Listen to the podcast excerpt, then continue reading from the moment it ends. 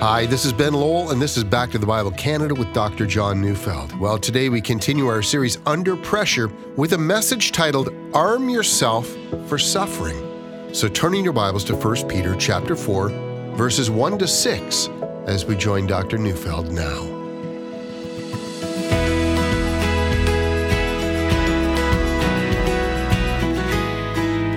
I've chosen the title of my message today because that's what we're commanded to do in verse 1 of our text. We're to arm ourselves for suffering. And arm oneself is the image of a soldier putting on armor that he needs for battle. And once he's armed, he is prepared for what lies ahead. He doesn't enter the fight unprepared. So, in that sense, I could have entitled my message, Prepare Yourself. You're about to suffer. Now, if you followed me throughout this series in 1 Peter by now, that title won't strike you as surprising at all. I mean, First Peter is written to a group of persecuted and suffering Christians, and furthermore, First Peter is written by a man who was then in Rome and must have had a sense of how difficult life was becoming for Christians in that city. Did Peter have a sense in writing his own book that his own martyrdom was at hand? Well, he must have because in 2 Peter chapter 1 verse 14 he said, "I know that the putting off of my body will be soon." And so we have to imagine that the man who's writing to suffering Christians has done his own fair bit of suffering and furthermore is expecting to do more. Indeed, one would think he's expecting martyrdom soon. Now, before reading today's text, I think it's necessary to hear this scripture in the light of so much bad theology in Christian circles. I mean, there are those in the word faith movement or who hold to the prosperity gospel who actually expect that faith when it's properly exercised is going to give you you know wealth and health and good success in every venture and you're going to have a good life well let me say this as clearly as i can not only is that untrue but the scripture and most specifically the book of first peter tells us the exact opposite and furthermore, 1 Peter 2, verse 21 teaches us that Christ's sufferings are also intended for us that we should follow in his steps into the world of suffering. Let me say it again. If you've got a theology in which this isn't a part of it, you misunderstand the entire Christian faith. The place to get right is to stop listening to those teachers who lie to you about this. See, one of the reasons so many Christians today, when they suffer, will say, you know, how could God love me and allow this to happen to me? See, when they say that, they betray that all along they've never understood the nature of the Christian faith. Heaven did not come down to earth, at least not yet. In this world, you must arm yourself for suffering. It's going to happen. Well, very good. Let's read our text, and I'm reading 1 Peter 4 1 to 6. Since therefore Christ suffered in the flesh, Arm yourself with the same way of thinking, for whoever has suffered in the flesh has ceased from sin, so as to live for the rest of the time in the flesh, no longer for human passions, but for the will of God. For the time that is past suffices for doing what the Gentiles want to do living in sensuality, passions, drunkenness, orgies, drinking parties, and lawless idolatry. With respect to this, they are surprised when you do not join with them in the same flood of debauchery and they malign you, but they will give account to him who is ready to judge the living and the dead. For this is why the gospel was preached even to those who are dead, that though judged in the flesh the way people are, they might live in the spirit the way God does.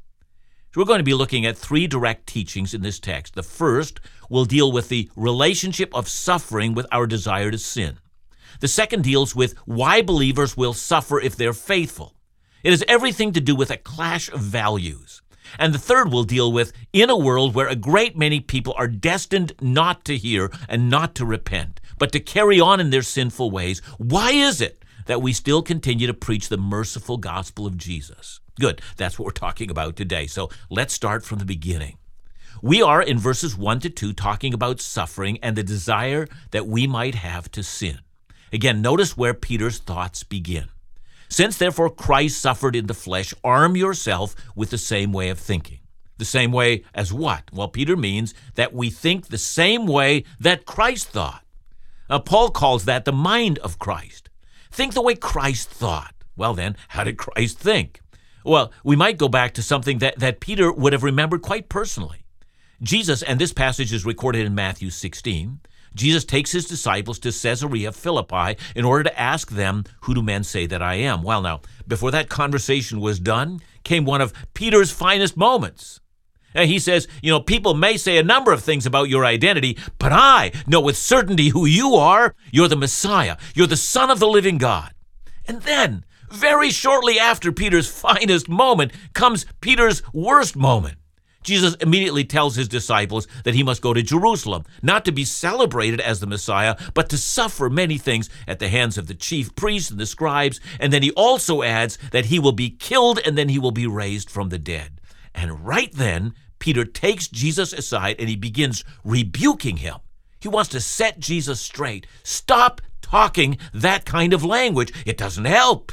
It only disheartens your followers. It's time right now that you start talking positive things about what's going to happen, and you'll remember how direct and stern Jesus was with Peter. Get behind me, Satan, says Jesus. Translation Peter, Satan is using you to talk this way. See how different Peter sounds now that he's writing 1 Peter. Have the attitude of Jesus, he says. Arm yourself with suffering. Be convinced that you will suffer as your master was. Convince yourself that you'll be treated as your Lord and Savior was. Again, contrast that to the expectation of many Christians today.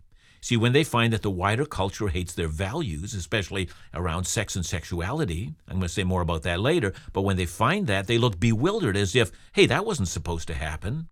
Arm yourself, Peter says, for suffering. That sounds like bad news, but Peter knows it is not. Now we come to the strange phrase at the end of verse 1. He says, Whoever has suffered in the flesh has ceased from sin. Now, if one thought that Peter was making a general rule about that, I mean, we'd have to argue that he's wrong. I mean, after all, a great many people who have suffered horribly and in consequence of that didn't cease sinning at all. Indeed, some sin even more. And others might even shake their fist at God. I mean, why would God allow me such suffering? And they harden their souls against God. Now, I don't think that Peter is giving us a general rule that suffering is the magic pill against sinning. Indeed, if we want to know what Peter means, we're going to have to ask him, and he does answer us. Look back to chapter 3, verse 17, where he said, For it is better to suffer for doing good, if that should be God's will, than for doing evil. That is, a choice is put before a person. Do evil and then you won't have to suffer. Do good and you're going to have to suffer. And Peter says it's better to do good and to choose to suffer along with that. And he's going to explain that choice in verses 3 and 4 in our text.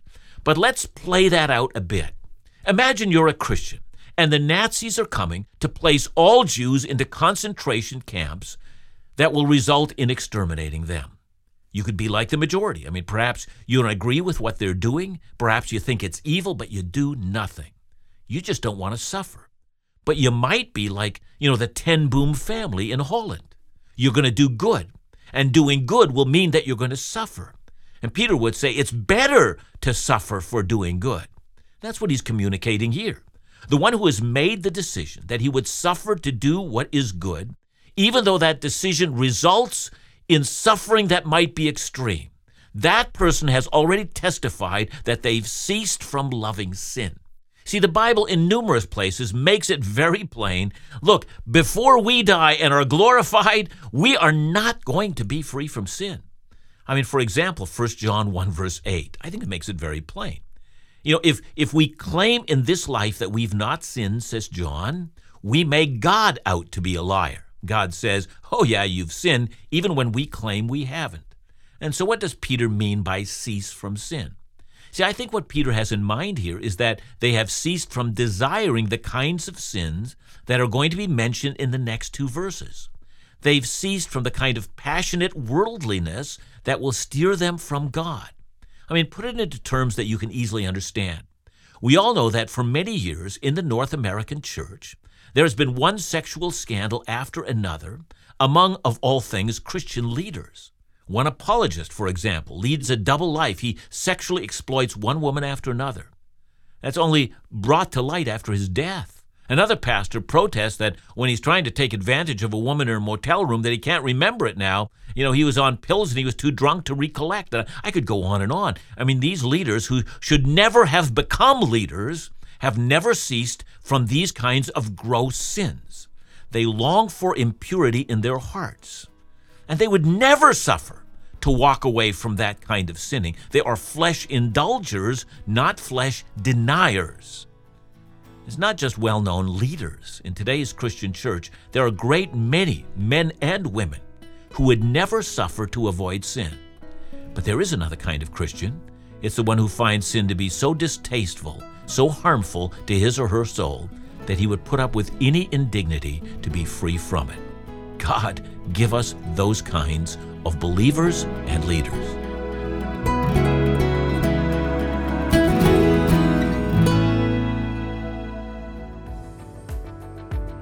Back to the Bible Canada has just wrapped up another fiscal year, and we're beyond grateful for all your gifts toward our year end target.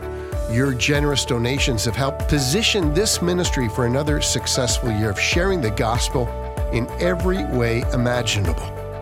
We're so excited for everything we have in store for this next year, so stay tuned. Our match campaign in June was a huge success, but we're humbled to say the amount of the pledges we received for the match campaign exceeded our expectations. Therefore, we're able to extend the campaign into July with an additional $75,000. So, dollar for dollar, your gift will be matched up to an additional $75,000 in the month of July. We're so grateful for your gracious support right across Canada. So, to double your impact, call us at 1 800 663 2425 or visit Back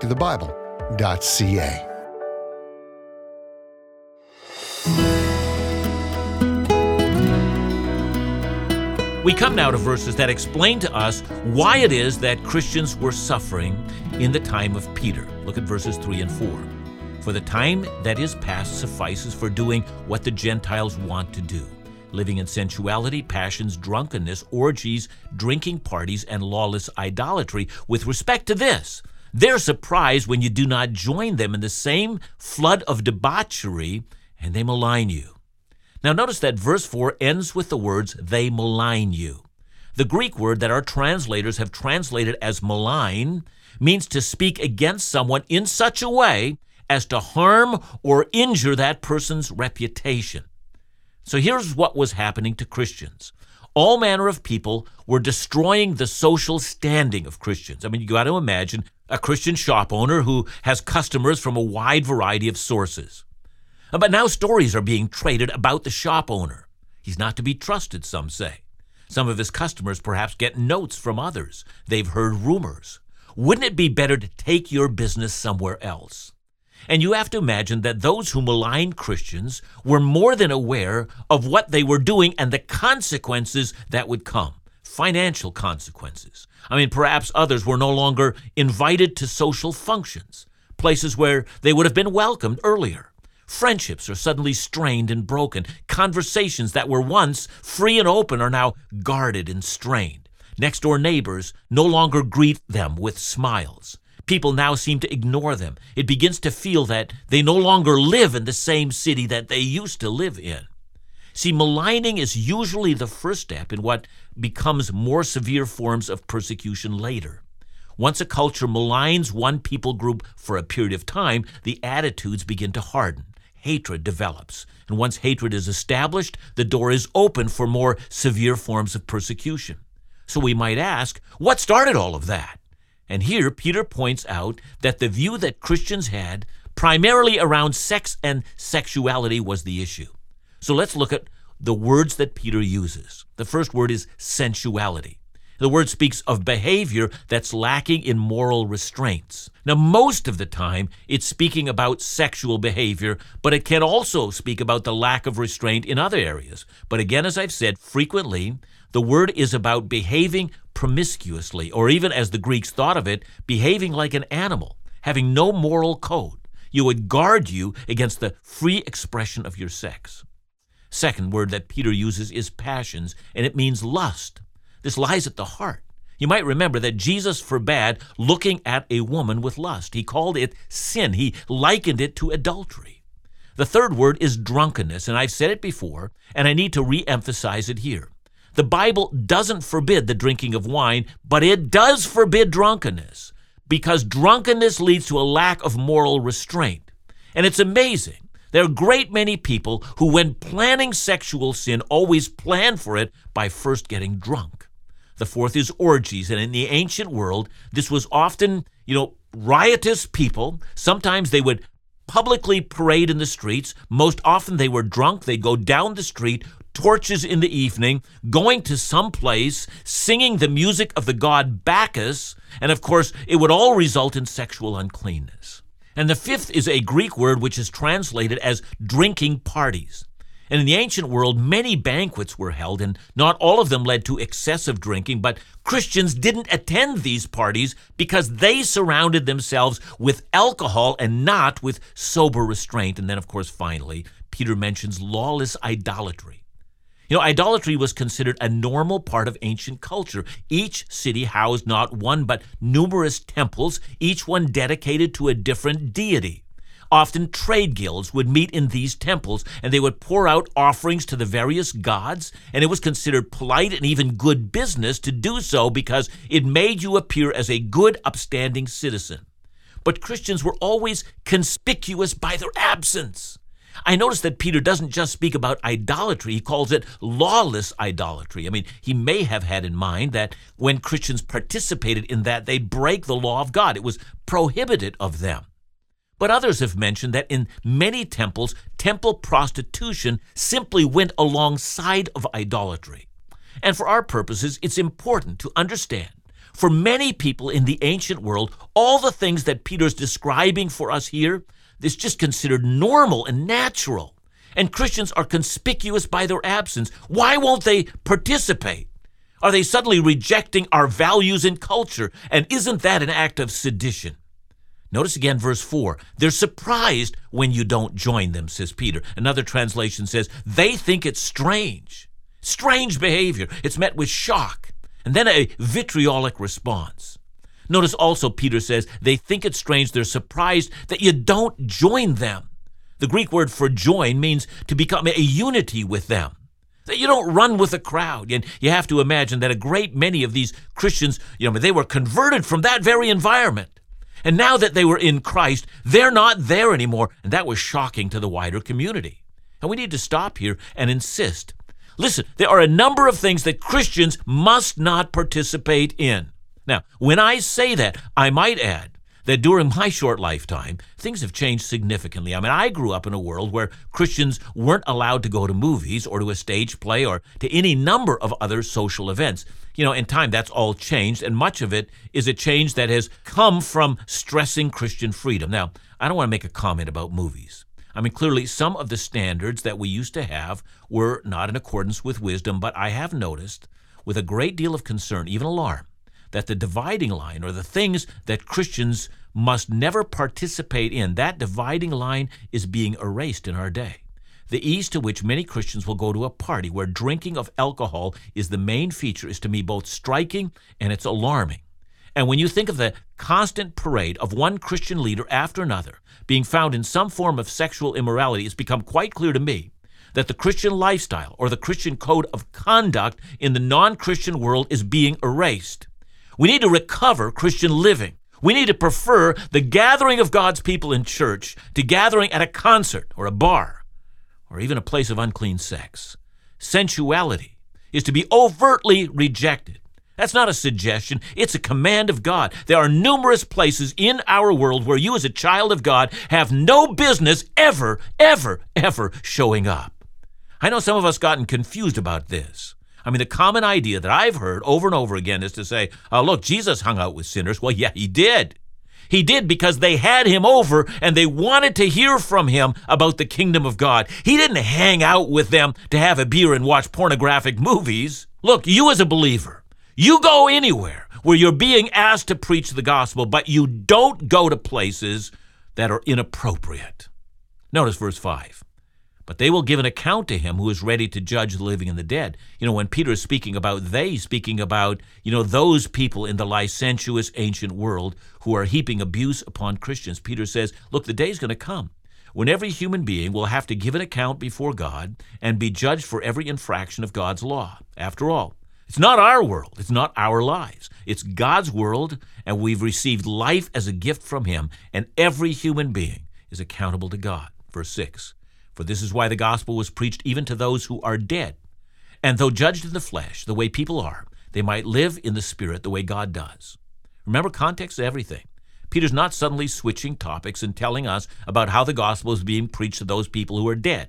Rather, he's saying this is why the gospel was preached to people, and those very people are now dead. That is to say, at one time they heard the gospel, now they've died and are before the judgment. Indeed, if the gospel is preached rightly, people will understand that God pronounces judgment on all sinners. When the gospel is correctly preached, as Peter points out, people do feel they're going to be judged in the flesh.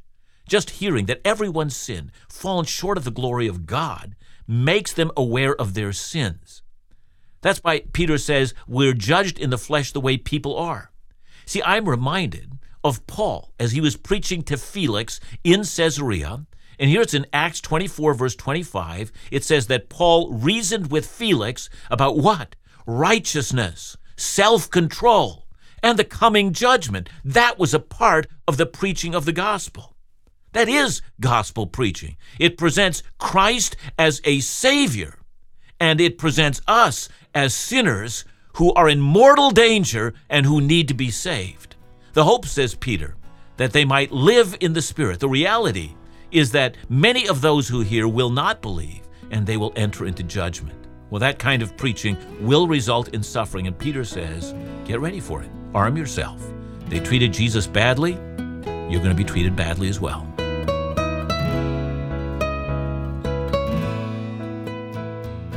John, thanks for your message today. You know, I think one of the greatest pressures of our day, though, in particularly with Christian young people, is to embrace biblical teaching about uh, sexual purity of all kinds with the accusation that to do so would be seen as being haters from a worldly perspective. Yeah, I think we can mitigate some of that. And one of the things that if we shouldn't be surprised when the culture around us has a value system that's different than ours. So rather than throwing all the barbs at the cultural system, let's explain to Christian people and also to people that ask us why it is that we believe that sex should be confined to marriage alone, explain why we do it that way, why that glorifies God, and why that's our commitment. So I think in that way, uh, we can simply explain ourselves rather than throwing barbs. And I do think it will mitigate some of the harshness that gets traded around because of this. Yeah, thanks so much, John. And remember to join us again tomorrow as we continue our series Under Pressure, right here on Back to the Bible Canada. Bible teaching you can trust.